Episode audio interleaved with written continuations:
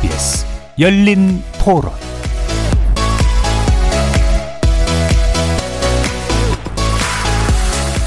안녕하십니까. KBS 열린 토론 정준희입니다.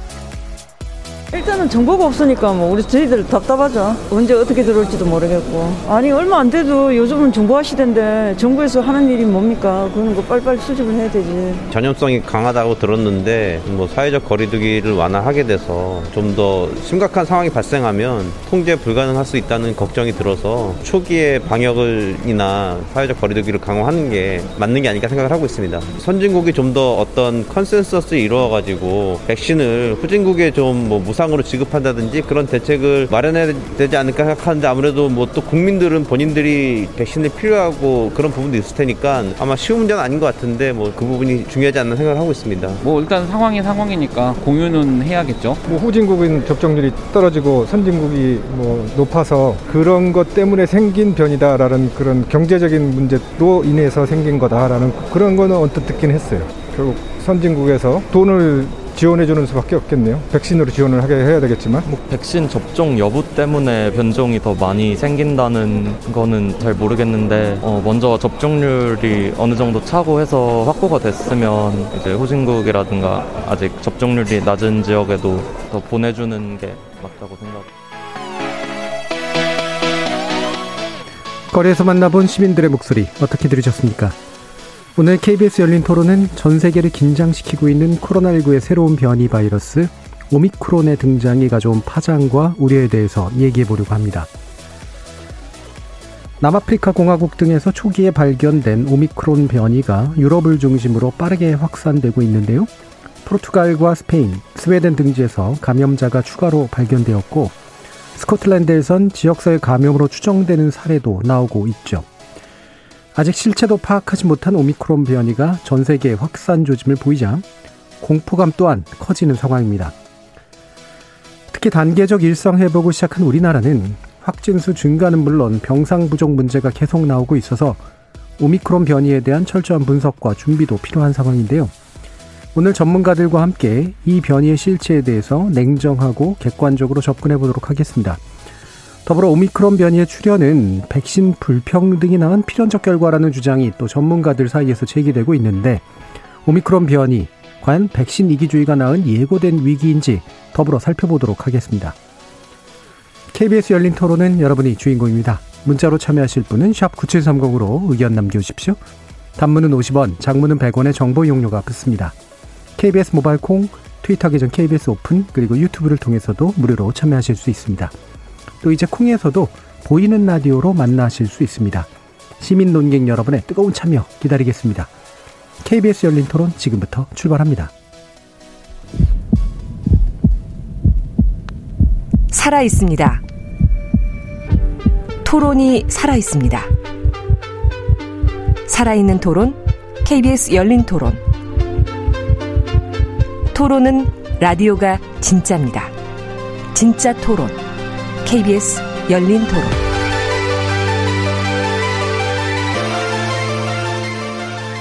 오늘 KBS 열린 토론 함께 해주실 세 분의 전문가 소개해드리겠습니다. 먼저 엄중식 가천대 길병원 감염내과 교수 나오셨습니다. 네, 안녕하십니까. 그리고 정형준 보건의료단체연합 정책위원장 함께 하셨고요. 예, 안녕하세요. 그리고 홍기종 대한백신학회 편집위원장 함께 하셨습니다. 네, 안녕하십니까. 이렇게 세 분의 전문가와 함께 오미크론 변이의 문제, 그 다음에 백신 이기주의에 관련된 판단 한번 들어보도록 할 텐데요. 어, 일단은 뭐 이게 지금 명확한 정보들이 얼마나 많이 확보되어 있는지는 모르겠습니다만, 어, 현재까지 알려진 내용은 어디까지로 정리할 수 있는지 엄중식 교수님께 일단 부탁드려볼게요. 예, 뭐 여전히 그 자료가 좀 제한적입니다만, 어, 남아공에서 어, 갑자기 이 새로운 그 감, 이 변이주에 의한 유행이 확인이 된 그런 상황이고 이게 이제 오미크론이라는 이름으로 이제 명명이 됐는데 어 굉장히 짧은 시간 동안에 어 거의 한 13, 4개국 이상 어 이 오미크론 변이주에 의한 감염자가 퍼져나간 것들이 확인이 되고 있는 그런 상황입니다. 네. 근데 중요한 게 이제 전파력하고 치사율인데 치명률인데 치명률은 뭐 이 유행에 대한 분석이 충분히 이루어지는 긴 시간 동안의 분석이 필요해서 당장 알기는 좀 어렵고 전파력의 경우에는 결국 이게 지금 전 세계적인 유행을 주도하고 있는 델타 변이 바이러스보다 더 전파력이 이 세냐 강하냐 이 차이를 확인하는 게 굉장히 중요한 그런 상황인 것 같습니다. 근데 예. 남아공의 상황을 보면 남아공이 백신 접종률이 뭐 30%를 넘지 않는 그런 나라인데 어, 델타 변이 바이러스에 의한 감염이 조금 그 감소하는 그런 추이를 보이다가 이 오미크론 변이주가 어, 일정한 지역에서 갑자기 급증하는 그런 양상을 보였거든요. 음. 그런 걸 보면은 어쩌면 델타 변이 바이러스보다도 전파력이 더 강할 수 있겠다라는 어, 추정이 지금 가능한 상황인데요. 특히 이제 그 유전자 분석을 하다 해보니까 어, 지금까지 알려진 그 변이 바이러스보다 훨씬 많은 수의 변- 변이가 예, 예. 확인이 되고 있는 그런 상황이다 보니까 아무래도 그 백신에 대한 그 회피, 그러니까 백신의 효과를 떨어뜨리는 그런 작용이 강하거나 아니면 이미 감염됐던 사람을 다시 감염시키는 재감염이 가능한 그런 상황이 아니냐 뭐 이런 음. 추정이 나오고 있거든요. 어찌됐건 어, 조금 더 면밀한 검토나 연구가 필요하지만 어, 델타 변이 바이러스를 대체할 정도의 그런 전파력을 가졌을 가능성이 있다라는 음. 어, 그런 그 우려가 계속 나오고 있는 상황입니다. 예. 자, 그러면 이게 이제 변이가 많다 또는 이제 많이 됐다 이제 이렇게 얘기를 하는데 그 기준이 어떤 건가요, 홍기정 교수님? 네, 그 바이러스가 생물체라고 생각을 했을 때 예. 변이는 그렇게 특별한 현상이라고 보기 힘들어요. 왜 예. 그러냐면 바이러스도 지체말로 먹고 살아야 되지 않겠습니까? 예. 근데 바이러스를 사람이나 감염이 되는 동물들은 자꾸 없애려고 하고 버티려고 한단 말입니다. 그러면 바이러스가 갖고 있는 유일한 방법은 자꾸 바- 변하는 겁니다. 음. 변이는 꾸준히 일어나는데 그런 변이들 중에서 어떤 것들은 좀 위험한 인자들을 많이 갖게 되고 어떤 것들은 그냥 생겼다가 없어지고 그렇게 되는데 지금 나타난 이제 오미크론은 좀 특성 특성이 예. 여지껏 꾸준히 2년 동안 봤던 꾸준히 일어났던 여러 변이에 비해서는 좀 독특하다는 것 때문에 관심을 갖는 거고요. 예. 어, 보통 일반 시민들께서 이제 시- 언론이나 뭐 등등에서 변이주가 나타났다 라는 뉴스를 들으면 놀라시겠지만 사실은 변이주는 우리나라 안에서도 꾸준히 일어나고 있겠죠. 있고 예. 예, 늘 있는 음. 겁니다. 음. 이 오미크론이 문제가 되는 거는 이제 워낙 여지껏 봤던 거에 비해서 변이가 좀 다른 양상으로 그리고 아주 면밀한 데이터가 있는 건 아니지만 그냥 어, 피상적으로 말씀드리면 변이가 일어난 양이 많다. 음. 예, 그래서 이런저런 가능성이 꽤 높아 보인다는 음. 생각을 하게 하는 거죠. 예. 그러니까 변이라는 건 어쨌든 지속적으로 발생되는 거고 그 중에 어떤 것이 좀 더 생존에 유리한 방식으로 이제 나와서 네. 그게 이제 좀 더 많이 전파되거나 또는 같이 또 치명률까지 높이거나 이런 것들이 이제 눈에 띄게 되는 네. 거잖아요. 그러면 지금 뭐 아직까지는 뭐 데이터가 좀 부족한 상태이긴 합니다만 어 이게 이제 이 변이 가운데 어떤 측면들이 좀 위험해 보이나라고 하는 것들을 보려면 어떤 걸 들여다봐야 되나요? 이제 보통 제일 처음에 생각 예. 제일 처음에 생각하는 거는 이제 그 변이가 얼마나 일어나는지 유전자 아, 상태를 보는데요. 음. 어, 유전자 상태가 아무데나 변하는 건 아니고 위치들이 있긴 합니다. 어떤 음, 부분들이 바뀌는데 여지껏 변이들은 델타 바이러스까지도 몇 군데 아, 여기가 변하면 아, 바이러스가 갖고 있는 어떤 단백질의 모양이 변해서 예, 예. 우리한테 감염될 때 좀 독특한 일을 하겠다는 음. 현상을 보일 수 있는 데가 있는데 오미크론이 보여준 현 특징은 아, 지금껏 봤던 것들이 좀 과장해서 말하면 거의 다 한꺼번에 일어나요. 예. 그래서 엄청나게 많이 일어났고 수치를 정확히 말씀드릴 만큼 제가 기억을 할 수 있는지 모르겠지만 델타가 대충 한 일곱 여덟 개 정도의 아주 위중한 부위가 크게 음. 변한 거에 비해서 델, 오미크론 같은 경우는 최소한 30개가 넘게 변했습니다. 그래서 그런 걸 기본으로 해가지고 유전자가 변하면 모양이 바뀌게 되고 모양이 바뀌면 사람이나 그 숙주한테 들어올 수 있는 능력이 변화하게 되니까 예, 예. 그러면 어떤 생각을 할 수 있게 되냐면 임상적인 결과가 나와야지 이제 확실한 이야기를 할 수 있지만 스파이크 단백질이 많이 변- 변했다 그리고 숫자가 늘어났다는 이야기는 음. 감염할 수 있는 능력이 매우 높아졌다.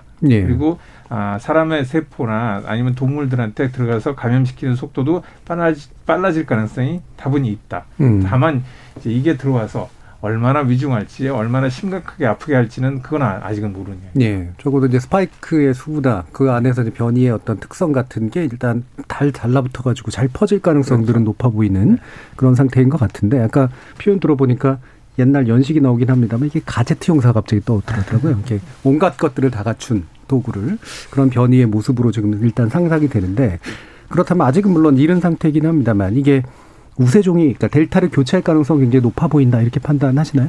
그 조금 이제 벌써 시간이 좀 지나긴 했지만 예. 어 우리나라에 그러니까 이 델타 변이 바이러스의 어떤 그 위험성이 지난 그 5, 6월 달에 이제 알려지기 시작한 이후에 어 우리나라에서 이제 발견이 되기 시작한 게 어, 이 6월 말인가 제 기억으로는 본격적으로 발견이 되기 시작했는데 예. 그 뒤로 한 한 달 만에 우세종으로 바뀌었거든요. 그러니까 굉장히 빠른 속도로 어, 이, 이 유행을 주도하는 바이러스가 됐는데 어, 사실 이제 그런 그 경험을 했기 때문에 이 오미크론 변이주도 당연히 그럴 수 있을 가능성을 갖고 있다라고 보는 거고 좀 뭐 홍 박사님 얘기해 주셨지만은 어, 실제로 이 변이가 많다라는 거는 어, 기존의 백신의 효과가 많이 떨어질 가능성을 네. 갖고 있고 또 실제로 어, 우리가 어떤 형태로든 항체를 갖고 있는 그런 것들이 작용을 못할 가능성이 있다라는 거거든요. 음. 그렇다면은 실제 우리가 거리두기를 하지 않는 상황에서는 상당히 그 짧은 시간에 빠르게 전파될 가능성이 남아 있다라는 거고요. 예. 지금 뭐, 어, 사실 그 오미크론 변이주에 의한 감염 가능성이 있는 입국자 중에 확진자들을 계속 추적하고 있는 그런 상황인데, 어, 오늘 뉴스 보면은 일본이 벌써 이, 이 오미크론 네. 변이주가 확인이 된 상황이거든요. 우리나라도 이미 들어와 있을 가능성을 전혀 배제할 수가 없는 상황이고, 만약에 이제 확인이 되는 경우에는 그 접촉처를 통해서 어, 다시 전파된 사례들이 있는지를 빠르게 확인을 네. 해야 되고, 그런 과정에서 어, 우리나라에서 이게 어, 주요한 그 유행을 주도하는 그런 바이러스가 될지 좀 빠른 평가가 좀 필요한 음. 상황입니다. 예. 근데 이게 이거는 약간 바보 같은 소리일 수도 있겠습니다만 일각에서 이런 얘기도 하더라고요. 이게 만약에 전파력은 높은데 치명률은 낮은 그런 거라면 이걸 빨리 우세종으로 만들어서 예 차라리 델타를 밀어내는 게 낫다 이런 얘기도 하던데 그건 좀 고려할 수 없는 어, 옵션이겠죠. 그게 이제 예. 그 보통은 전파력이 높으면 치명률이 예. 낮다라는 그런 고정관념 같은 음. 거를 그러니까 통상적인 그런 걸 갖고 계신데 꼭 그렇지는 않습니다. 네. 그러니까 전파력이 높다고 하더라도 치명률도 같이 높아질 가능성을 전혀 배제할 그렇죠. 수가 없고 그다음에 유사한 치명률을 갖는다 하더라도 델타 변이 바이러스와 유사한 치명률을 갖는다 하더라도 전파력이 더 높아지면은. 짧은 기간 동안에 많은 사람들이 사망을 네. 하는 상황이 생기기 때문에 훨씬 위험한 상황이 될 수가 있는 거죠. 예. 자, 그래서 지금 이제 이 오미크론 변이의 어떤 위험성에 대해서는 물론 두고 봐야 되지만 상당한 가능성을 두고 긴장할 수밖에 없는 상태인 것 같고요. 어, 결국 중요한 건 현재 의료 체계의 문제이기도 한데 거리두기 문제는 좀 이따 또 논의를 해보도록 하고 현재 의료 체계 사실 여러 가지로 문제점들이 많이 생기고 있는 상황이라 여기에 이제 완전히 더 불난데 기름 끼얹는 격이 될 가능성이 상당히 있기 때문에 좀 고민스러운 상태입니다. 정현준 위원장님 어떻게 평가하고 계세요? 그러니까 뭐 지금 엄준식 교수님이 너무 잘 설명을 해주셨는데 기존의 델타 변이가 다들 아시겠지만은 전파력이 더 빠른데 치명률이 사실 비슷한 수준? 뭐 네. 제가 이야기는 그렇게 알고 있는데 그렇기 때문에 지금 훨씬 더 문제가 되고 있는 거거든요. 돌파 감염의 가능성도 좀 더 높고요.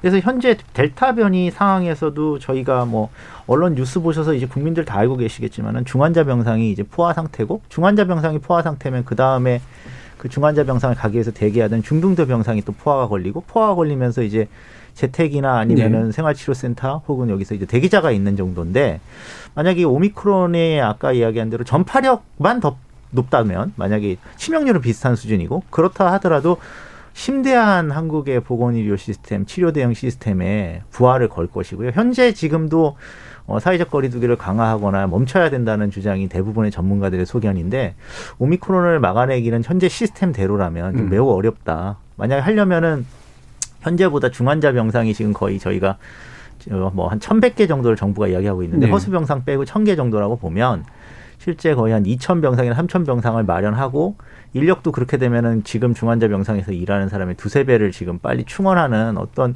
획기적 변화가 없다면은 현재보다 강력한 사회적 거리두기를 하는 수밖에 없다라는 음. 것이 저희 생각입니다. 예, 그러니까 중환자 병상을 신속하고 또 인력을 확 보하게 이제 확보하지 않으면 안 되는 그런 상태인 건 맞는 것 같은데 그러면 이것도 하나하나 짚어보죠. 이를테면 지금 재택 치료를 기본으로 한다라는 이야기가 이제 나와서 이게 이제 과연 부담을 줄이는데 도움이 될 거냐, 된다면 얼마나 될 것이냐 이런 이제 궁금증이 있으니까요. 엄식 교수님께 여쭐게요. 네, 뭐 근데 재택 치료가 좋아서 하는 건 아닙니다. 그렇죠. 그러니까 확진자가 워낙 많이 나오고 어, 이 확진자들을 이 이전의 유행 상황처럼 생활치료센터나 전담병원에 입원시킬 수 없는 상황이기 때문에 재택 치료를 선택을 음. 하는 거고요. 또 한면 한쪽 면으로는 이제 사실 감염된 그 확진자 중에 어 거의 한 7, 80%는 또 특별한 치료 없이 어, 대부분 그냥 경증 또는 무증상 상태에서 회복이 되기 때문에 이런 선택을 하는 건데요. 문제는 이제 이런 재택 치료를 하게 된 대상들이 대상들 중에 분명히 이제 나빠지는 분들이 계실 수 있거든요. 예. 그 나빠지는 분들을 사전에 얼마나 잘 분류를 해서 어 처음부터 입원 치료를 시키, 시키든지 아니면 중간에 악화되는 것들을 빨리 발견을 해서 어 병원으로 이송할지에 대한 어, 모니터링 시스템이 굉장히 중요하거든요.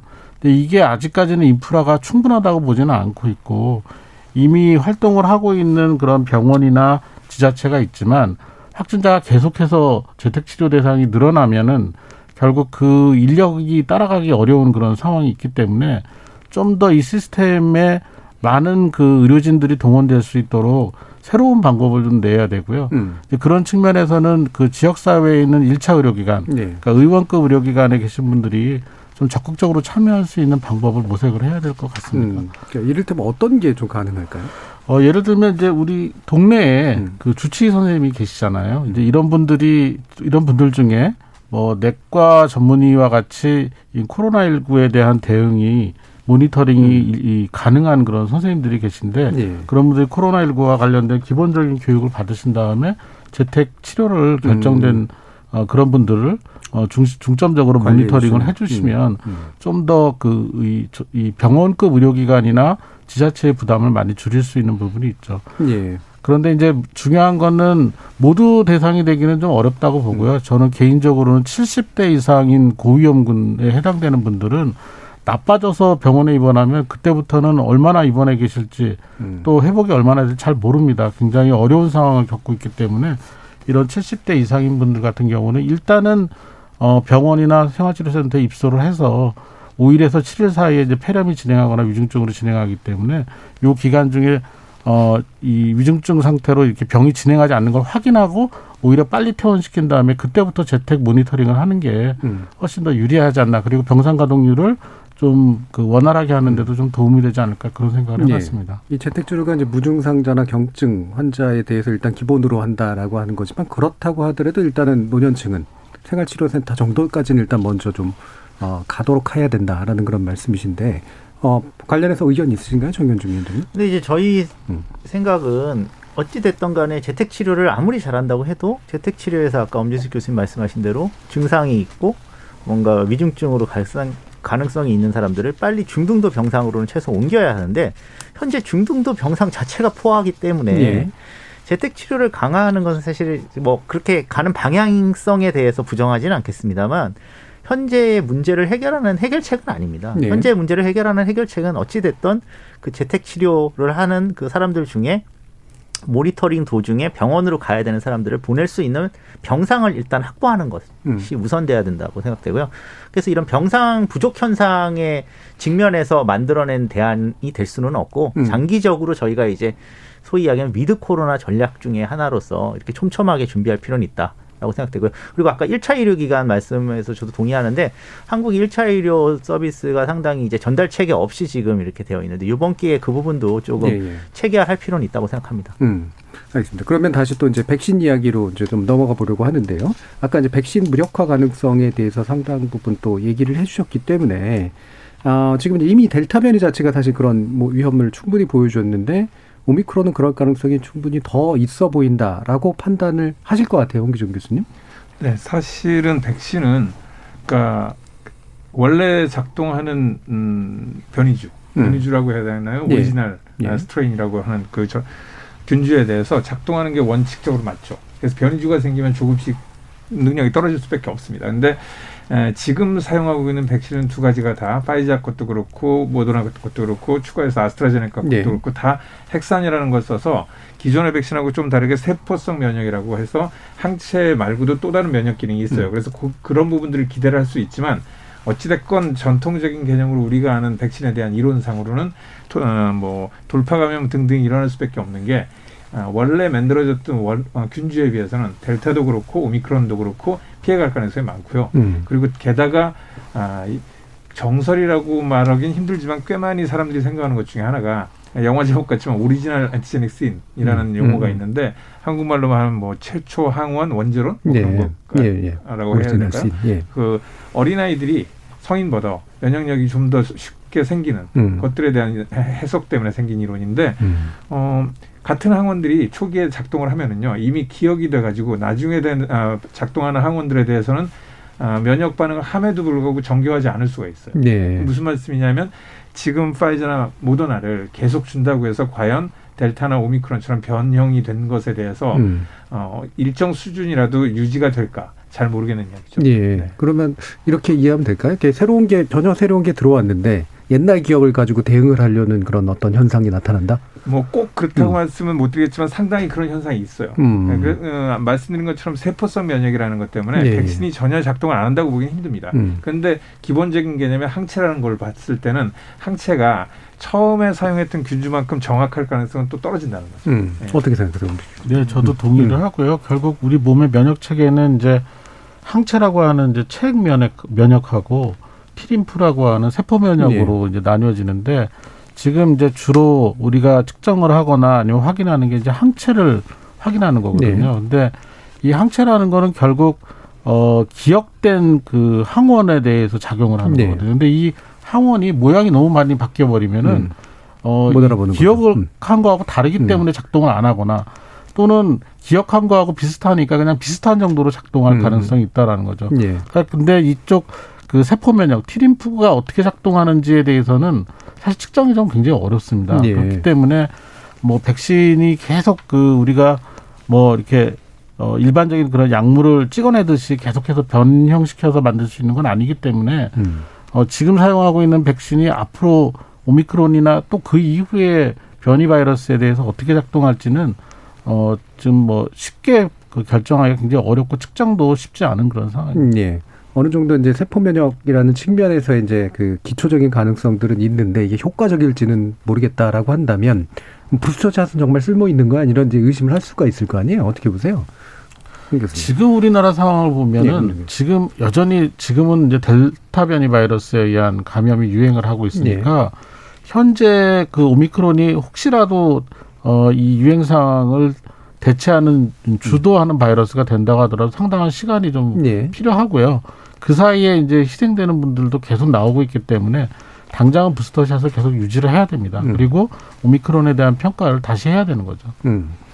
어떠세요? 예. 그 비슷한 생각입니다. 그러니까 음. 솔직히 말씀드려서 저희가 지금 좋은 새로운 재료가 있다면 음. 그리고 굉장히 신속하고 굉장히 빠른 대응 능력이 있다면 뭐래도 새로 해야겠죠. 근데 그럴 능력이 우리나라뿐이 아니라 전 세계적으로 당장은 없지 않습니까? 네. 그래서 쓰기는 쓰- 써야 되는 게 맞는 것 같고요. 다만 이 부스터샷에 대해서 어는 고민을 해봐야 될 것 같아요. 음. 이대로 가는 것들이 점점점 아까 엄 교수님도 말씀하신 것처럼 점점점 효과가 없어질 가능성도 있는데 음. 어떻게 해야지 우리가 이렇게 시체말로 그냥 막연히 믿고 세포성 면역이 좀 들어주라. 음. 그리고 이 예, 여러 번 맞췄으니까 어떻게 해서든 버텨주라.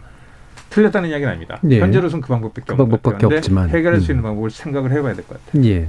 어, 일단은 참 깜깜한 상태니까 이제 그래도 그나마 들고 있었던 거 가지고 뭔가를 해야 되는 이제 그런 상황은 맞는 것 같은데 그래서 아까 이제 정현준 위원장님 같은 경우에는 거리두기 강화까지 고려해야 되는 게 지금 전문가들의 의견이다라고 얘기를 해주셨어요.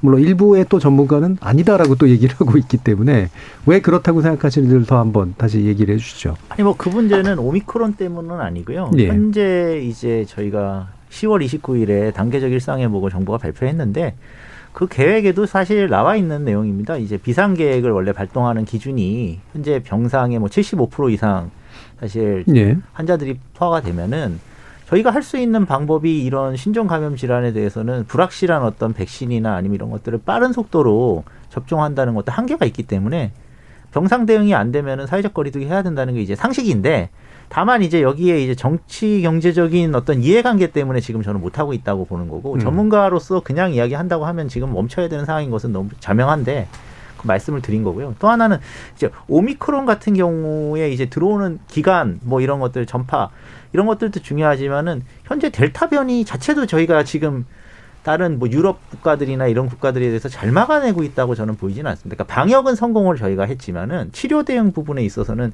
치료 인프라를 확충하는 걸 2년 동안 예. 거의 안 했기 때문에 그 부분을 복귀를 한다면 지금 치료 인프라를 어떻게든 간에 빠른 속도로 뭔가 채워 넣는 이 과정이 지금 선행이 돼야지 여기서 지금 이 변이 바이러스에 대응하는 부스터샷 하나만 믿고 가기에는 너무나 지금 좀 위험하다. 음.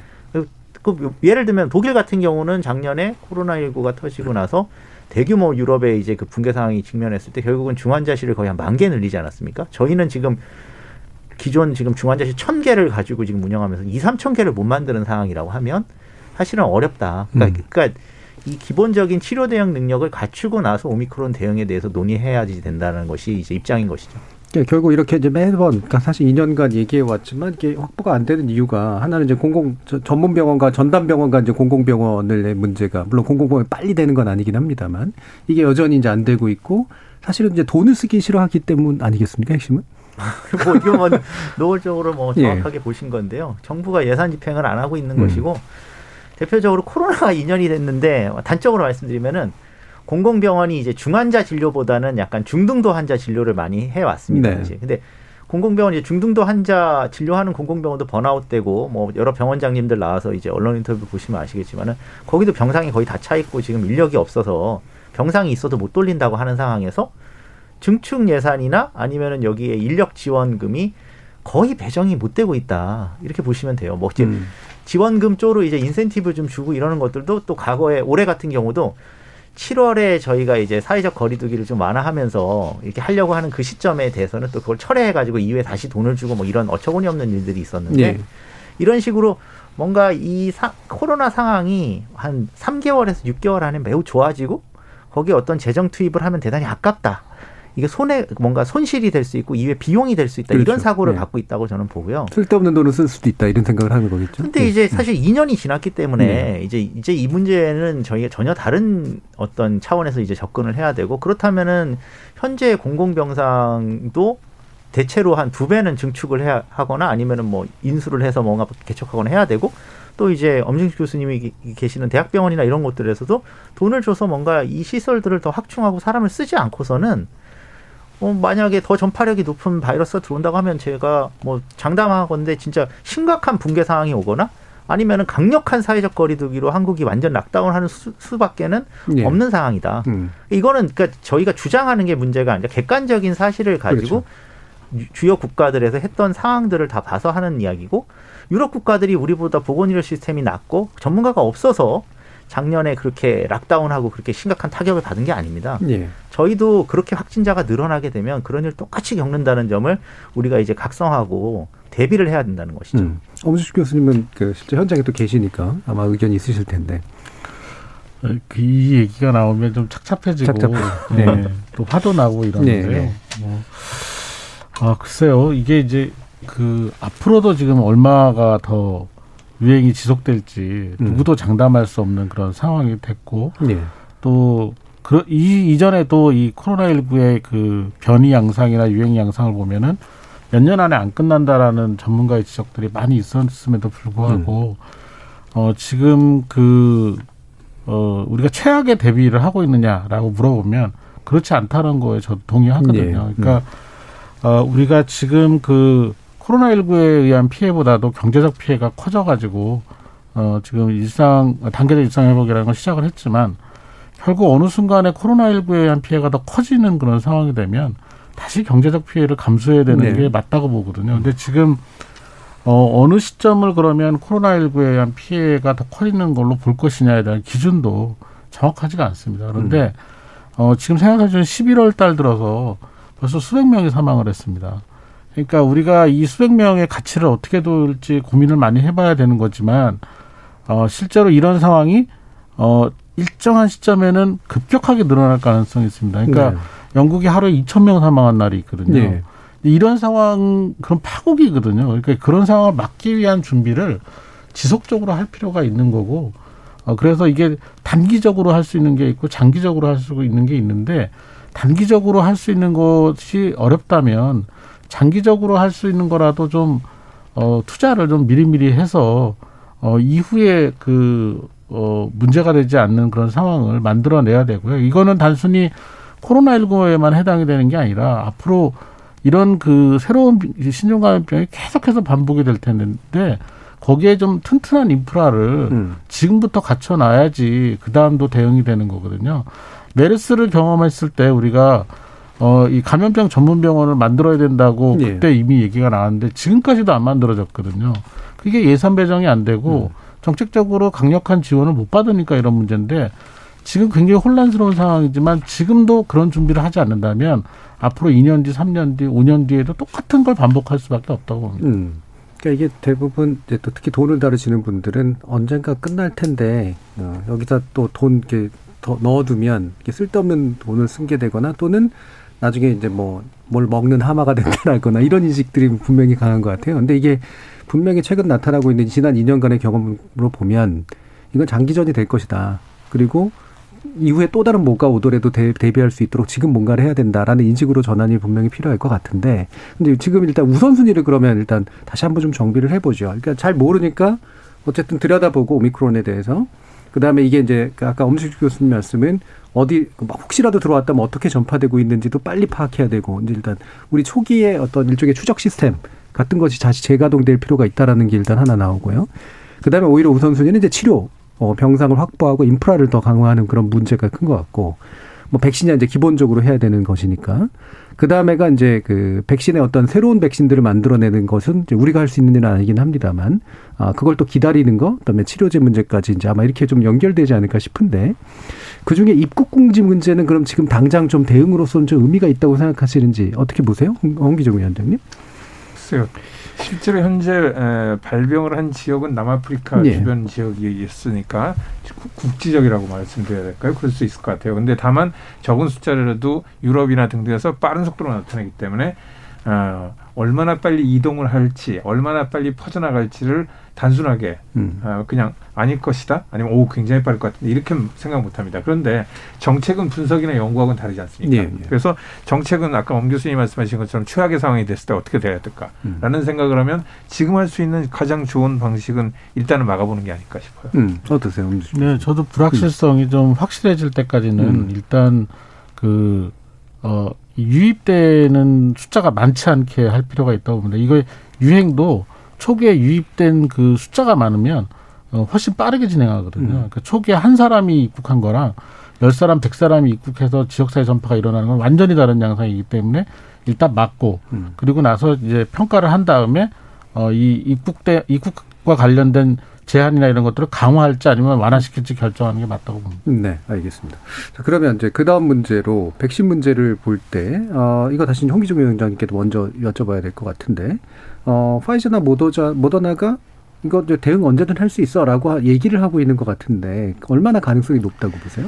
어, 100일 이야기를 했어요. 예. 파이자도 그렇고 모더나도 그렇고. 근데 기술적으로 100일 안에 개발은 가능합니다. 음. 왜 그러냐면 에, 이게 만드는 방식이 예전에 인플루엔자 백신 만들듯이 인플루엔자를 해마다 임상을 다시 해서 생산하지는 않아요. 왜냐하면 그건 목업이라는 게 있어가지고 이미 갖고 있는 데이터가 네. 있기 때문에 그래서 그거를 원형화되면 이미 모더나도 한번 만들었던 거기 때문에 음. 100일 만에 개발해서 소개는 할 수 있을 것 같아요. 음. 근데 생산을 100일 안에 할 수 있을까? 이건 쉽지는 그렇죠. 않을 것 같아요. 예. 그 다음에 그러면 이제 또 위험성 내지 안전도 문제, 네. 이 부분도 이제 기존보다는 짧아지긴 하겠지만 또 역시 마찬가지로 그 고민되지 않겠습니까? 원칙적으로는 이게 답일 것 같지는 않다는 생각이 예. 드는 게요. 음. 아, 오미크론에 대해서 100일 안에 개발을 했다고 치죠. 음. 어, 100이니까 한 석 달 정도 지날 거고, 그리고 이제 이게 좀 시간이 지나면서 생산이 돼서 보급이 됐을 때 또 다른 변이주가 나오면 그렇죠. 음. 또 새로운 것들이 필요해지는 이것들을 따라가기에는 백신의 개발 속도가 사, 실은 그렇게 좋은 음. 편이 아니에요. 그러니까 예. 다른 종류, 다른 종류라 그러면 말씀하셨던 치료에 관련되는 것이라든지 요즘 우리 백신만 열심히 들여다보고 있지 치료제가 어떻게 되는지 상대적으로 덜 관심 있지 않습니까? 음. 이런 데 대해서 균형감 있게 좀 생각을 해봐야 될 필요가 있습니다. 예, 백신 그 할 수는 있으나 이것에만 매달리는 건 분명히 좀 문제가 있다 이렇게 보시는 건데 엄준식 교수님 어떠세요? 네, 저도 결국은 이제 효과적인 항바이러스제, 음. 치료제 개발이 같이 따라와야 된다고 보고요. 지금 개발된 치료제들은 다 부분적인 효과들 또는 제한적인 사용만 가능하기 때문에 어, 좀 쉽고 간단하게 처방하고 어, 집에서도 재택 상태에서 먹을 수 있는 경구 치료제 같은 것들이 도입이 되거나 개발이 될 필요가 있다고 생각을 합니다. 네. 저는 백신 문제를 몇 가지 더 이제 언급을 해보면 일단 부스터샷 다들 맞추려고 하니까 한국의 경우도 지금 5개월을 기준으로 이제 삼으려고 한다 이렇게 이제 얘기가 나오던데 어, 이게 뭐 기본적으로 그래서 3차, 4차 다 생각한다라는 식으로까지 얘기가 되던데 결국에는 이제 이 백신이 이런 식으로 계속 동원이 가능한가라는 이제 문제하고 연결이 돼서 사실 2부에서 불평등 문제는 자세하게 좀 논의를 해보긴 하겠습니다,만 어떻게 기본적으로 판단하시지 위원장 정현중 위원장님 말씀 한번 들어볼게요. 뭐 불평등 문제는 2부에서 이야기하겠지만 아무튼 음. 이렇게 돼서 만약에 백신을 비축하고 백신을 보유하는 게 어떠한 유일한 방법처럼 되어버리게 되면은 거꾸로 이제 백신 생산의 이제 전 세계적 분포나 이런 것들을 좀 저해할 수 있거든요. 그래서 막 그걸 재놓고 있을 한국만 해도 이제 지난달에 뭐 77만 회분 정도가 유통기간 지나서 폐기했다고 지금 네. 알려져 있는데 이런 식의 어떤 대응 방식이 정치 사회적으로는 이제 국내에 좀 선전하거나 이럴 때는 백신을 우리가 많이 갖고 있다 안전하다 우리 정부가 잘했다 이렇게 될 수 있겠지만은 이 효과가 아직까지 불분명한 상황에서 요번 부스터샷 말고 4차, 5차 이렇게 준비하기 위해서 계속 뭔가 백신을 준비하는 것들에 그것도 막대한 금액이 들어갑니다. 이게 그런 금액을 사용하는 것이 저는 약간 균형 감각상에서 좀 잠깐 재검토가 돼야 된다고 생각합니다. 지금 백신을 한국이 산 금액이 다 해서 뭐 10조 원이 넘는다고 네.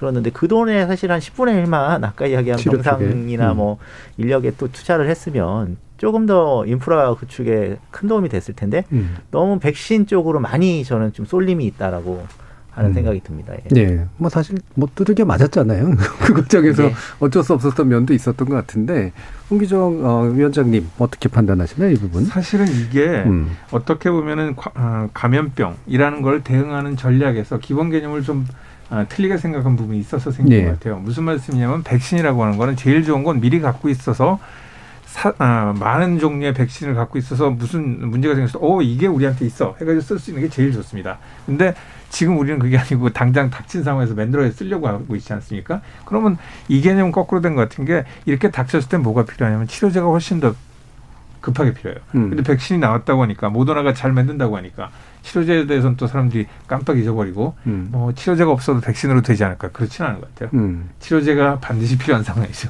음. 네, 엄지 교수님 의견도 듣죠. 네, 뭐그 음. 백신 치료 백신도 그렇고 항바이러스제도 그렇고 또 이 중환자에 대한 치료 체계 이런 것들이 이 균형을 좀 잡아야 됩니다. 네. 그리고 실제로 고르게 준비가 되어 있어야 되고요. 이게 왜냐하면 신종감염병이 유행하는 상황에서는 항상 어떤 일이 벌어질지 모르는 그 불확실성이 있기 때문에 여러 가지 무기를 갖고 있어야지만 음. 그리고 여러 가지 방패를 갖고 있어야지 막아낼 수 있거든요. 그러니까 어느 한쪽으로 쏠린다라는 거는 어 상당한 허점을 보일 수 있다라는 부분이기 때문에 뭐 백신 어뭐 항바이러스제 그리고 실제 이제 치료와 관련된 여러 가지 하드웨어나 또는 네. 인력 이런 것들이 음. 잘 갖춰져야 되는 거죠. 음. 그래서 말씀처럼 이제 이런 백신 문제, 항바이러스 문제, 그다음에 치료 인프라의 문제 이런 것들이 이제 또 뭐 심지어는 사회적 거리두기에 관련된 정책에 이르기까지 어, 균형 잡혀서 어, 조합을 잘 해야 되는 문제일 텐데 이게 사실 상황마다 여기저기서 이제 여론들이 들끓고 또 의견들이 솔루션이 또 되게 다양하게 나오기 때문에 결국 균형보다는 특정 시기에 특정 어떤 무기만 이제 쓰게 되는 그런 일들이 좀 어, 많았던 게 아닌가 이런 생각이 좀 드는데요. 이제 어, 청취자 의견 좀 어, 들어볼 시간인 것 같은데 아직까지는 좀 더 한번 어, 모아 보도록 하고요. 그럼 이 부분도 한번 또 언급을 해보시죠. 어, 지금 이제 아까 이제 그 부스터샷 관련해서 문제가 얘기가 나올 때 어, 앤서니 파우치 그 미국 그 전염병 연구소 소장에 굉장히 강하게 이제 언급을 했단 말이에요. 근데 이게 이제 정말 그렇다면 우리도 부스터샷 이렇게 되는 거잖아요. 실제로 어느 정도까지 좀 이렇게 신뢰할 만할까요? 어, 이미 엄 교수님도 말씀하셨고 저도 앞에 모두에 언급했던 것처럼 부스터샷이 지금 현재로선 방법이 없습니다. 그것밖에 믿을 만한 게 특별한 게 없으니까. 하지만 앤서니 파우치 전염병, 감염병을 연구하는 사람들한테는 전설 같은 분입니다. 네. 그래서 감히 딴 말하기가 참 힘든 분인데 그럼에도 불구하고 요즘에 들어선 파우치 소장도 나이가 많이 드신 것 같다라는 생각을 해요. 네, 네. 왜 그러냐면 논리적으로는요. 과연 이렇게 백신을 계속 반복적으로 주장하는 게 맞, 맞는가에 대해서 의문이 가거든요. 음. 똑같은 백신인데 안 되니까 계속 맞고 맞고 맞고는 열 번을 맞힐 건가, 스무 번을 맞힐 건가, 어디선가 끝날 텐데.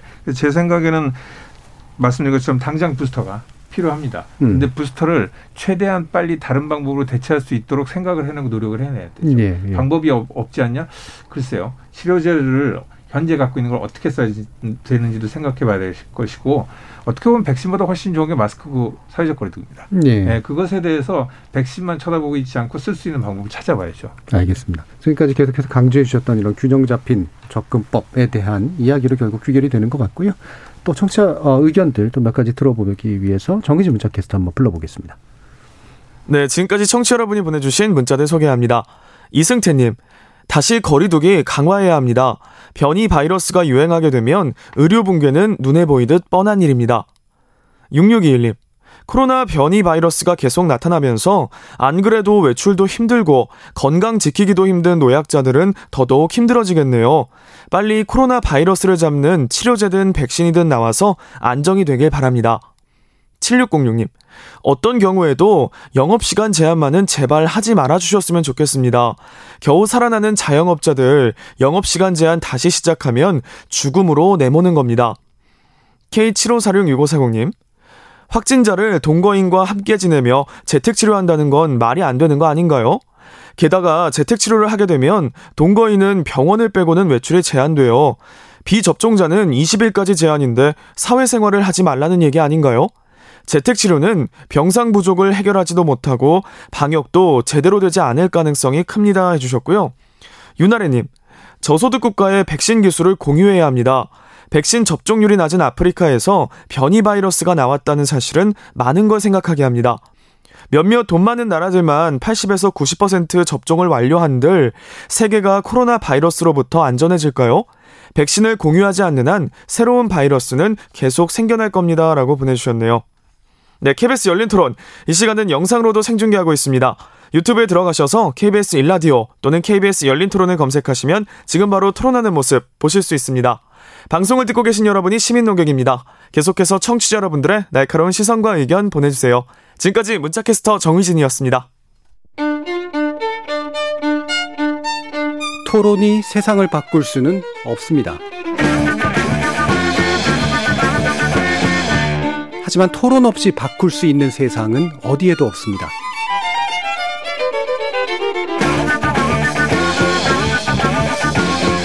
세상의 선한 변화를 갈망하는 당신. 정답이 아니라 질문의 힘을 믿는 당신. 우리 KBS 열린 토론에서 만납시다.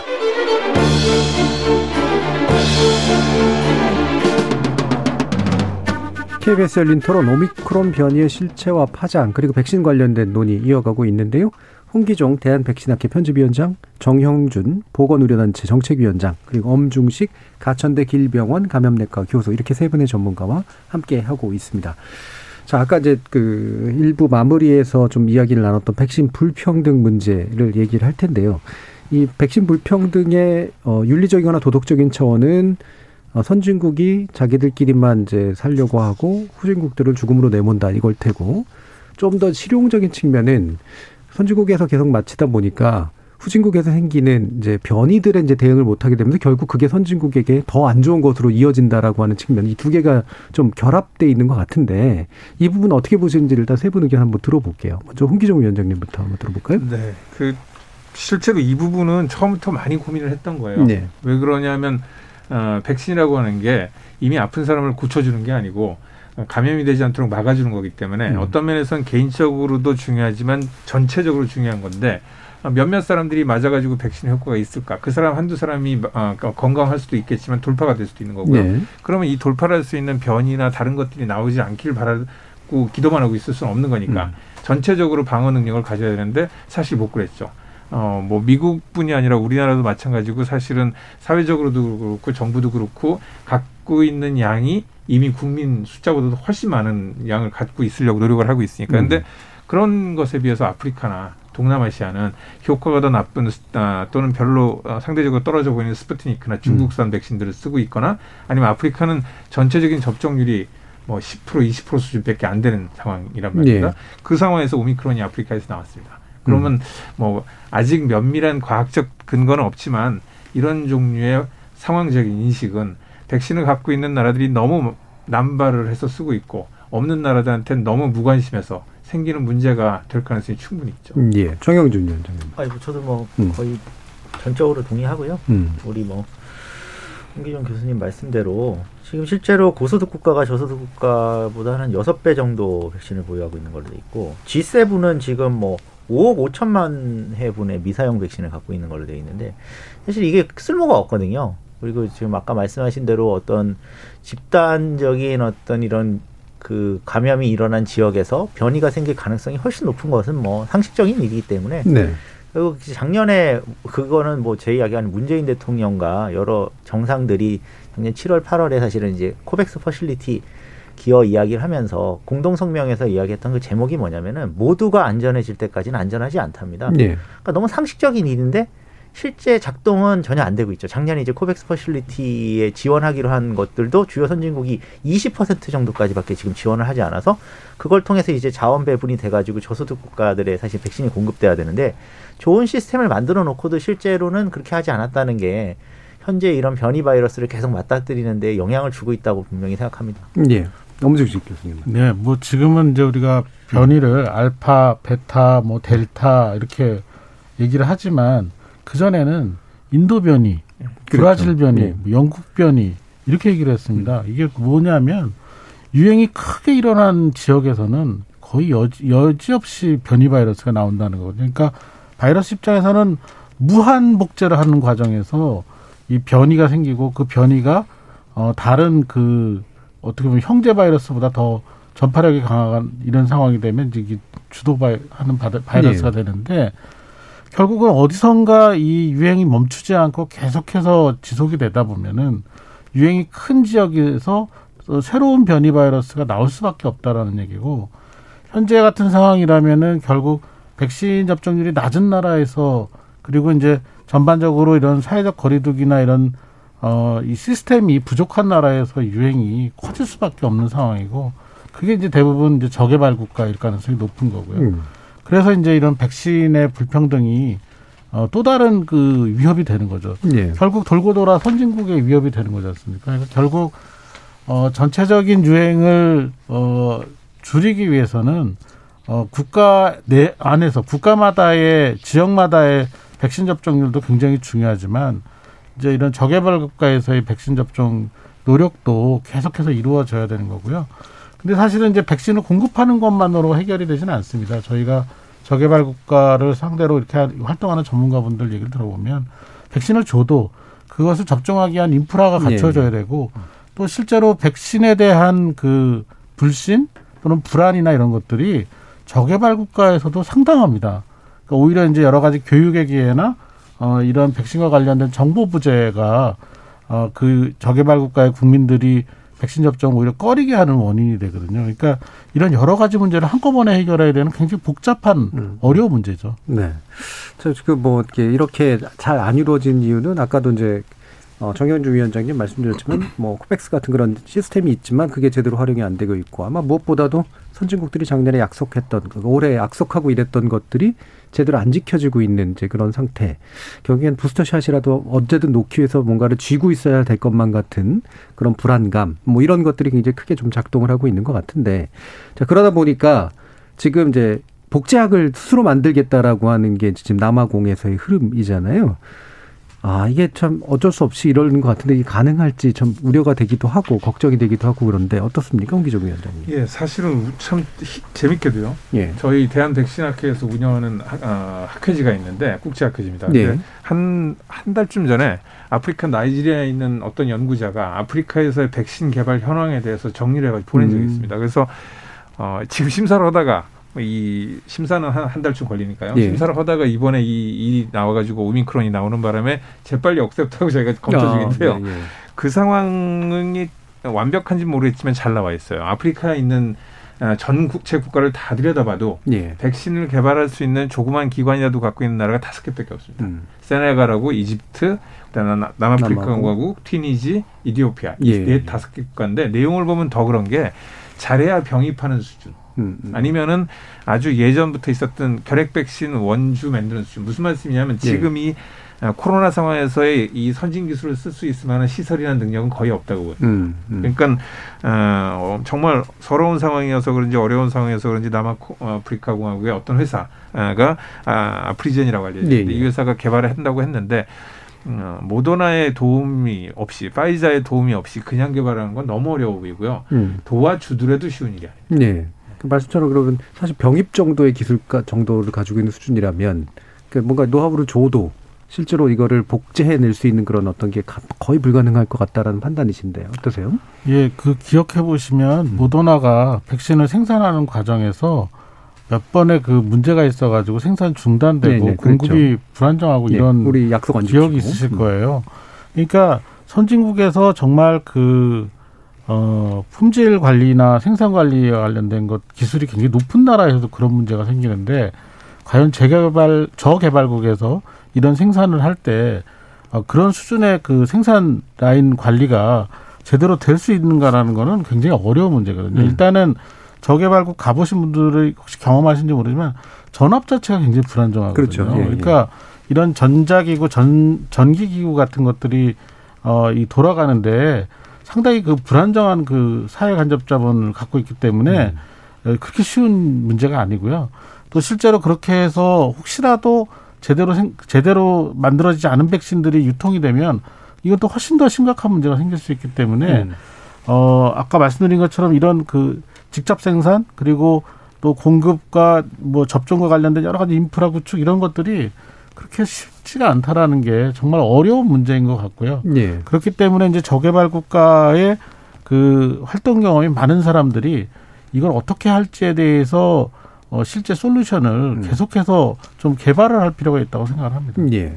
정영준 위원장님 뭐 이런 부분 관찰을 해오셨으니까 어떤 게 좀 이렇게 이 문제를 그나마 타개할 수 있는 좀 대안이라고 모색될 수 있을 것 같으세요? 일단은 저희가 이제 백신 말고 예. 일반적인 약, 약들도 뭐 다국적 제약회사 생산하는 약들을 사실은 저개발, 저개발 국가에서 쓰기에는 너무 고가입니다. 상대적으로 소득에 비해서. 그러니까 이제 그런 부분들을 지- 그나마 지금 해결하고 있는 게 인도에서 사실은 이런 대량 카피 약들을 만들어내고 있고 거기에 네. 상당히 저가로 생산하면서도 인도 정도의 이제 그 바이오 쪽 생산하는 라인에서는 어느 정도 이제 품질을 가져가는데 이런 식으로 이제 생산을 하려면은 인도는 이제 그 특허 유예를 인정하지 않는 국가고 그거를 거꾸로 이제 지금 트립스 유예를 시킬 수 있는 게 이건 어떻게 보면 선진국이 뒷문을 하나 열어준 거거든요. 인도에 네. 그걸 강요하지 않는 게 그러면 전 세계 다 사실은 약품 부족으로 항생제라든가 뭐 결핵약 부족으로 문제가 생길 거니까 인도 공장에 대해서 그걸 용인하는 셈인데 그런 식의 방식으로 뭐 생산이 가능한 뭐 한국도 포함이 될 수 있는데 실제로 특허를 유예하면서 생산 기술을 전파해 가지고 최소한의 실비 수준에서 공급하는 거라도 하는 게 맞는데 이제 그것조차도 지금 사실은 안 하고 있기 때문에 예. 그리고 그, 그런 부분에 대해서는 하나 강조를 드리면 미국의 바이든 대통령 같은 경우에는 지금 특허 유예를 벌써 이야기한 상황에서 사실 유럽 국가들은 그 특허권과 관련돼 있는 이권 때문에 사실 주장 못 하고 있는 음. 이런 이제 서로의 이제 경제적 이해관계, 정치적 이해관계가 지금 반영이 되면서 이게 지지부진해지는 부분들은 해결을 한다고 하면 그래도 최소한 어느 정도는 될 것 같고 하나는 이제 엄중식 교수님 아까 말씀하신 인프라 부분 문제가 매우 심각합니다. 왜냐하면 네. 이게 모더나나 파이자는 다 아시겠지만 냉동 보관하고 이게 연결돼야 그렇죠. 돼서 음. cold chain 시스템이 공급되지 않으면 사실 저소득 국가에 못 간다는 점에서는 저소득 국가의 기본적인 백신 접종 시스템까지도 사실은 책임지는 어떠한 어 이런 다국적인 전 세계적인 어떤 funding이 저는 있어야 된다 이렇게 음. 생각을 합니다. 예. 자, 국내 치료 개발도 찾기 어려운데 이거 여기에다가 이렇게 막 쫙 모아가지고 투자, 그러니까 투자라기보다는 돈을 모을 만한 여력이 있을까 생각이 있을까 모르겠는데 백신제의 그 특허 유예 문제를 지적해 주셨잖아요. 홍기중 교수님도 이 부분은 좀 적극적으로 고려될 필요가 있다고 보시나요? 예, 무척이나 필요하죠. 음. 근데 이것도 참 어떻게 해가지고 한 사, 3개월쯤 전에 8월이었던 것 같아요. 8월에 유럽 쪽에 백신 관련된 국가들의 전문가들, 그러니까 주로 독일하고 영국, 스웨덴 이쪽 사람들, 아, 프랑스 이쪽 사람들하고 한국의 전문가들이 회의를 한 적이 있습니다. 화상회의를. 음. 그래서 이제 여러 가지 이야기를 하는데 원론적으로는 다 동의하죠. 원론적으로는 아, 상황이 이렇고 이렇게 위험하니까 유예를 해줄 필요가 있고 하는데 문제가 뭐냐면 이제 참여한 분들이 변호사들도 있고 기업체 대표들도 있고 저처럼 연구자들도 있고 그런데 이 어느 파트에서가 그 문제가 나냐면 재밌게도 변호사님 선생님들이 변호사분들이 어, 유럽의 에, 변호사 분들이 다 반대하는 거예요. 음. 이게 기업의 이익에 관련된 거고 일정한 아, 일, 아, 일정한 법률로 제한해서 유예를 시켜주고 하는 것들은 합법적이지 않다. 음. 뭐 얼- 일수- 얼추 맞는 이야기죠. 예. 그러다 보니까 아주 재밌는 양상이 벌어진 게 회의의 끝의 결론은 늘 똑같아요. 원론적으로는 필요하지만 실질적으로 할 수 있는 방법이 마땅하지 않다. 음. 예. 이거 뭐 돌파하기 쉽지 않은 예. 상황입니다. 그러니까 이를테면 이제 국가가 강제하기는 사실 굉장히 어려울 테고, 네. 어, 결국에는 이제 그 회사 내 저작권을 보유하고 있는 어떤 집단도 개인이 아니니까 사실은 이제 자신의 이익을 내려놓는 결정을 어떤 뭐 이사회가 내리든가 뭐 이래야 될 텐데 그런 면에서 현실적으로 굉장히 어렵다라고 이제 네. 그쪽에서 얘기한다는 결국 거죠. 나중에는 어느 어떤 식의 반응이 나오냐면 음. 어, 이제 유해를 주장하는 사람들한테 니네는 의사고 니네는 개발자니까 그런 주장을 하지 음. 니네가 회사가 되면 이걸 내려놓을래? 그러니까요. 라는 이야기를 하는 거죠. 예. 어떠신가요? 네, 근데. 사실 이 문제는 좀 폭넓게 보면은 백신만의 문제는 아닙니다. 네. 여러 가지 그 고가의 치료제나 이런 것들이 사실 치료에 대한 접근권을 제한하는 경우가 상당히 많거든요. 선례들이 굉장히 많습니다. 그런데 결국은 이제 결국 이게 그 통상적인 그런 그 건강권과 그런 어떤 그 회사의 특허권과 이런 것들이 아주 복잡한 그런 그 이해관계에 있거든요. 근데 어 글쎄요 이게 그 가능한지 모르겠지만 사실 이제 제가 그냥 그 혼자만의 상상으로 생각하는 거는 정말 효과적인 그런 백신을 어 공공기관의 개념을 가진 음. 곳에서 우리나라로 한뭐 우리나라에 있는 IVI 같은 데서 개발을 해서 특허와 무관하게 어느 나라나 생산할 수 있는 그런 아주 획기적인 이벤트가 생기지 않으면 예.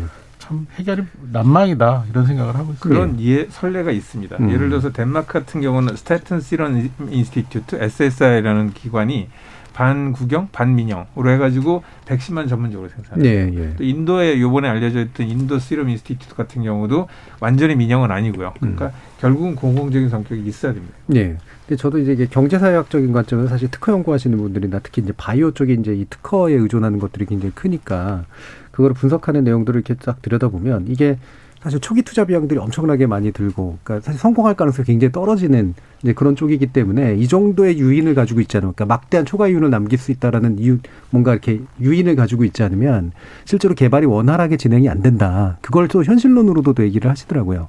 근데 이게 이제 애초에 그러다 보니까 이제 수익 구조, 수익 사업화 돼서 이제 계속해서 뭔가가 신약이 개발이 되고 있고 그러다 보니까 이제 공공이 사실 경쟁하기가 좀 어려운 상황 이런 것들도 좀 작동하지 않을까 싶긴 한데 어떻게 보시나요? 근데 이제 그 부분의 일부는 약간 진실이 아닌 게, 예. 그러니까 이제 그거는 주요 투자자들과 그 다국적 제약회사들의 입장이고 그 논리다. 그러니까 음. 그 리스크가 높았기 때문에 음. 우리가 초과이익을 가져가야 된다. 근데 다만 이제 이런 부분에 마지막 이제 임상 연구나 이런 것들은 제약회사에서 많은 돈을 들여서 하지만은 그 전에 이제 기초 의학 연구나 이런 것들은 한국이 그게 안 되는 게 이제 미국 같은 경우 NIH에 이제 공식적인 자금들이 많이 들어가고 음. 한국에서 지금 뭐 항체 치료제 같은 경우도 셀트리온 개발한 항체 치료제도 사실 우리의 공적 자금이 좀 들어간 거잖아요. 그러니까 그런 식으로 어, 되어 있는 것에 비해서는 너무나도 공익적이고 공적인 역할을 사실 수행하려고 하지 않는 게 예, 예. 이게 더 훨씬 더 문제라고 보고 아까 뭐 엄중식 교수님이 과거에 선례가 많다고 하셨는데 한국에서도 이제 2003년에 뭐 만성 골수성 백혈병 환자들이 주로 이제 써야 되는 평생 먹어야 되는 약입니다. 글리벡이라는 약과 관련해서 한국의 이제 고가의 어떤 공급을 그때 노바티스인가 제가 기억하기로 그러는데 거기서 하는 것을 저희가 이제 이야기를 하면서 유럽에 이제 예들을 들은 게 유럽 국가들은 만약에 그런 식이 됐을 때 이게 필수 약제고 이게 그 사람들은 그걸 먹지 않으면 사실은 사망할 수밖에 없는 약제들은 강제 적용을 해가지고 약가를 낮추거나 아니면 국가가 직접 계약을 해가지고 가격을 떨어뜨리는데 음. 한국이 이제 그런 식으로 못한 것에 대해서 이제 문제 제기를 해서 어, 당시 문제가 이제 건강보험으로 결국은 어느 정도 해결이 됐습니다. 그 싸움으로 인해서. 근데 그런 식으로 특허와 관련해서는 그런 이런 상황, 그러니까 전 세계 지금 팬데믹 상황이라고 하면 전 세계에 하신 정치 지도자들이 결단해야 되는 저는 부분의 문제라고 네, 네. 판단이 됩니다. 음. 예. 그렇게 그리고 지금 알고 있- 정치 지도자들이 알고 있을 거라고 저는 생각을 하고요. 네. 빨리 결단을 해야 된다고 저는 생각을 합니다. 음. 이게 음, 아까 변호사 얘기를 하셨는데 이 변호사 집단들은 음, 지도자들이 모여서 결정한다고 해서 전혀 주눅 드는 건 아닌 것 같아요. 국가를 상대로 소송하거나 뭐 이런 경우들도 되게 근데 일상에 이- 있어서 mRNA에 관련된 기술들이 조금 독특한 점이 있는 게요. 예. 원래 백신 기술로 개발됐던 게 아니고 항암제나 뭐 다른 음. 용도로 개발된 거라서 특허라든지 음. 지적재산권이라든지 돈, 그러니까 이윤에 관련된 부분이 생각보다 첨예해요. 복잡한. 네. 음. 공공성이라는 부분을 좀 심하게 표현하면 아예 처음부터 고려하지 않고 시작한 예, 기술입니다. 예, 예. 싶합니다. 그러니까 초기 투자라든가 이런 예. 식의 문제에서 음. 확실히 참 복잡한 문제인 것 같은데 아까 치료제 문제도 얘기하셨지만 치료제가 아직도 명확하지 않고 근데 만약에 이제 치료제 지적재산권 풀어야 된다라는 얘기가 먼저 나오면 이게 이제 생산 그러니까 제대로 제, 그러니까 생산하고 이러고 할까라고 하는 또 의심도 들어요. 어떠신가요?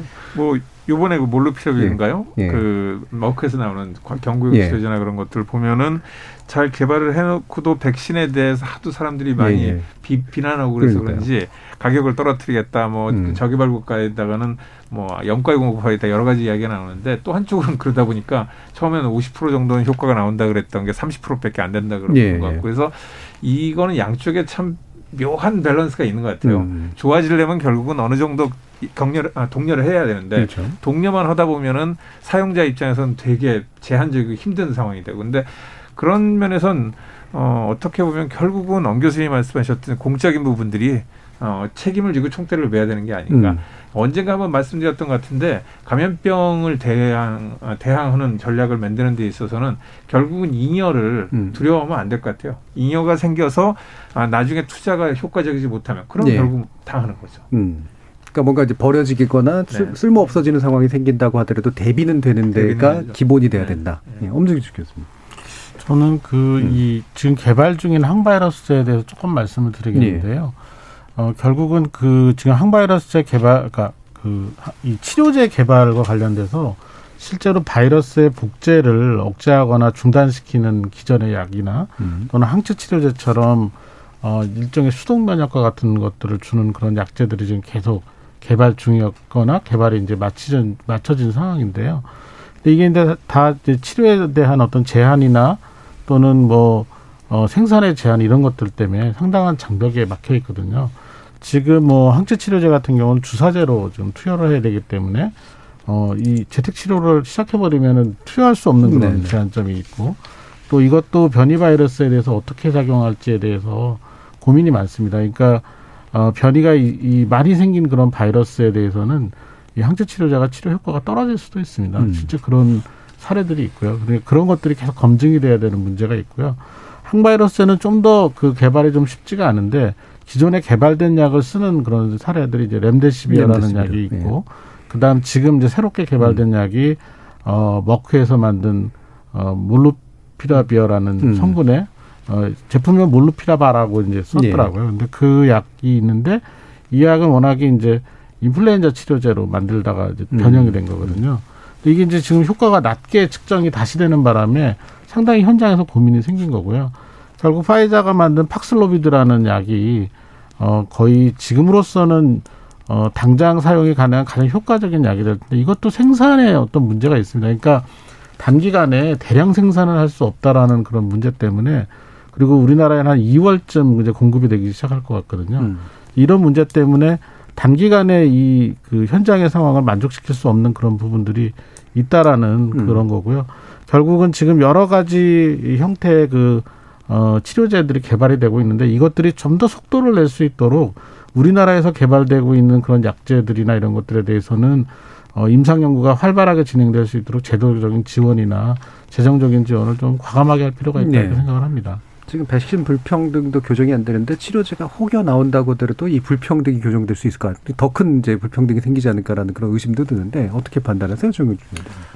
그런 문제를 이제 그러니까 음. 해결을 하려면은 뭐 계속 반복되는 이야기일 수 있는데 음. 이제 사실 저희는 이제 시민사회 단체 입장은 다국적 제약회사가 과도한 사실 추가 이익을 모든 뭐 저- 모든 약품이라든지 음. 뭐 의료기기라든지 이런 데서 가져가고 있다고 항상 주장을 많이 해왔습니다. 그래서 저희가 이제 그런 주요 선진국들에서 뭐 건강보험이나 아니면 국가 재정을 투입해가지고 그런 고가 재료들을 살 수 있는 나라들은 모르겠지만 다른 곳에서는 이 특허 유예 문제가 분명히 해결이 된다는 점을 말씀드리는 거고 그래서 바이든 대통령 같은 경우도 지금 특허 유예권을 이야기를 했는데 근데 아쉽게도 이제 우리 문재인 대통령께서는 그냥 함구하고 계세요. 음. 그러니까 우리 한국 같은 경우는 여러 가지 이제 국내 바이오 산업체들과 이해관계 때문일 수도 있는데 이제 이런 부분들이 국제 공조를 통해서 해결해야 사실 문제 해결될 수 있다는 점이 재차 이제 좀 강조가 될 필요가 있을 것 같고 음. 약품은 개발되면 만약에 이게 뭐 엄지국 교수님 말씀하신 파이자의 이 팍스로비드 같은 경우는 이게 개발이 돼서 만약에 효과가 어느 정도 입증이 된다고 하면은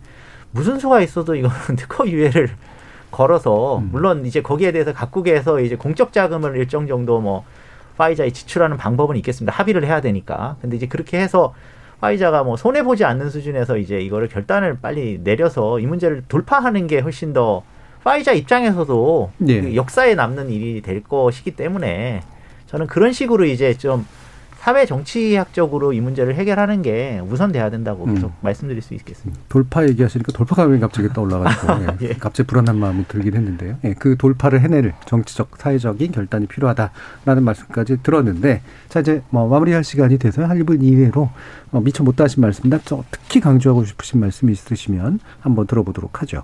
먼저 엄중식 교수님부터 해볼까요? 네, 그 오늘 주제하고는 조금 어긋나는 것 같긴 한데 지금 그 우리나라의 유행 상황 자체가 워낙 좀 굉장히 어려운 상황으로 계속 가고 예. 있습니다. 어, 실제로 이제 어, 대량 환자 발생 같은 상황이 예, 올 수도 있는 그런 그 곳으로 좀 계속 접근해 가고 있거든요. 그리고 실제 지금 상태로도 어, 위중증 환자에 대한 대응이 점점 어려워지고 있고 아마 이번 주나 다음 주면은 거의 전국에 있는 이 중증 병상이 얼추 다 차갈 그런 가능성이 높고 사망자도 지금보다 훨씬 많이 나올 가능성이 높은 그런 상황이 됐기 예. 때문에 어, 어제 이제 정부에서 뭐 특별 방역 대책이라는 걸 발표했지만 확진자에 대한 대응에 관한 것이 대부분이고 실제 단기간 동안에 확진자나 위중증 환자를 감소시킬 수 있는 방법은 상당히 부족한 그런 상황이었거든요. 음. 빠른 결정을 좀 해주셨으면 좋겠습니다. 알겠습니다. 홍기종 위원장님 말씀도 듣죠. 예, 두 가지 나눠서 음. 이 얘기를 드리고 싶은데 첫 번째는 오미크론에 관련된 음. 거고요. 두 번째 감염병에 관련된 건데 오미크론 놀랍습니다. 생긴 것도 좀 이상하고 하- 하는 양상도 독특하고 하지만 계속 일어났던 변이 중에 하나고요. 음. 오미크론에 대한 생각은 아, 최대한의 노력을 다해서 막아는 보되 이걸 가지고 당장 어떤 결론을 내고 겁낼 필요는 있는 상황은 아니라고 생각하고요. 에, 그렇다고 치면 결국은 우리가 지금 필요한 거는 오미크론이 아니라 오미크론보다 훨씬 나중에 올 것들도 지금부터 예상을 하고 해야지 지금 오미크론이나 지금 델타가 지나갈 때처럼 안 당할 텐데 그러려면 감염병에 대해서 좀 아, 길게 보고 늘 상시로 대비를 할 수 있는 언젠가 한번 이 프로그램에서 말씀드렸던 네. 것 같은데 어, 자동차 보험 괜히 내지 않지 않습니까? 늘 내시면서도 아, 아깝지 않게 내시는 거는 언젠가 문제가 안 되기 위해서니까 감염병에 대해서도 이 코로나가 지나서 포스트 코로나가 되더라도 다음에 언제 뭐가 올지 모를 때를 대비해서 줄- 줄기차게 대비를 하셔야 될 것 같아요. 알겠습니다. 자, 마지막으로 정영준 위원장님 말씀 드리죠. 저는 뭐 엄준석 교수님 말씀 전적으로 동의하고 현재 어쨌든 단계적 일상 회복 방안에 대해서 전면 재검토해야 되는 상황이라는 점을 재차 말씀드리고 싶고요. 추가로 이제 백신 오늘 불평등 이야기에서 하나 말씀드릴 게 파이자가 사실은 최근에 이제 그 각국하고 이제 계약했던 계약 명세서 이제 폭로가 한 번 됐습니다. 거기 보면 음. 뭐 공급 지연에 대한 책임 면제, 허락 없는 백신 기부 봉쇄. 이게 가장 무서운 겁니다. 음. 허락 없는 백신 기부까지 봉쇄한다는 것이 예. 정말 어처구니가 없고요. 또 하나는 백신 대금 체불 시 정부 소유 항공사 정유사 등의 자산 추징. 그리고 마지막으로 이런 계약서를 절대 공개하면 안 된다. 이렇게까지 갑질을 했거든요. 이게 다국적 제약회사 국가 위에 있는 그러니까 시장이 국가 위에 있다는 어떤 그런 신호를 파이자가 사실은 다국적 제약회사로서 각 막대한 이제 주주들과 이제 금융자본의 지원을 받고 있을 텐데, 근데 이제 코로나 국면이라고 하는 것은 최근 들어서 어쨌든 국가가 다시 돌아오고 시장에 일정 정도 제한을 해서 저희가 다시는 이런 신종 감염병에 처하지 말아야 된다고 하는 사회적 합의가 있는데 이런 다국적 제약회사의 이런 행포는 정말 너무나도 심각한 문제고 음. 파이자가 전 세계 이제 국- 어떤 이 시민들 인간에 대한 어떤 전쟁 선포한 거라고 보고 백신 불평등 문제나 특허권 유예 문제는 분명히 한국 예. 정부가 입장을 정해야 된다고 생각합니다. 알겠습니다. 자, 오늘 KBS 열린 토론 논의는 그럼 이것으로 마무리할 텐데요. 오늘 함께 해주신 정현중 위원장님, 홍기종 위원장님, 그리고 엄중식 교수님 세 분 모두 수고하셨습니다. 감사합니다. 예, 감사합니다. 오미크론 문제 많은 분들 허탈하실 테고 어쩌면 더 큰 공포감에 빠질 수도 있을 텐데요. 우리가 지난 2년간 얻은 교훈이 있다면 막연한 공포는 대단히 그릇된 대응을 낳고 느슨함은 위험에 빠뜨린다는 점일 겁니다. 어쩌면 코로나19 감염병이 우리를 시험하고 있는 핵심은 선진국 백신 행태 등에서 나타난 바 있는 각자 도생적 태도가 아닐까 싶네요. 지금까지 KBS 열린 토론 정준이었습니다.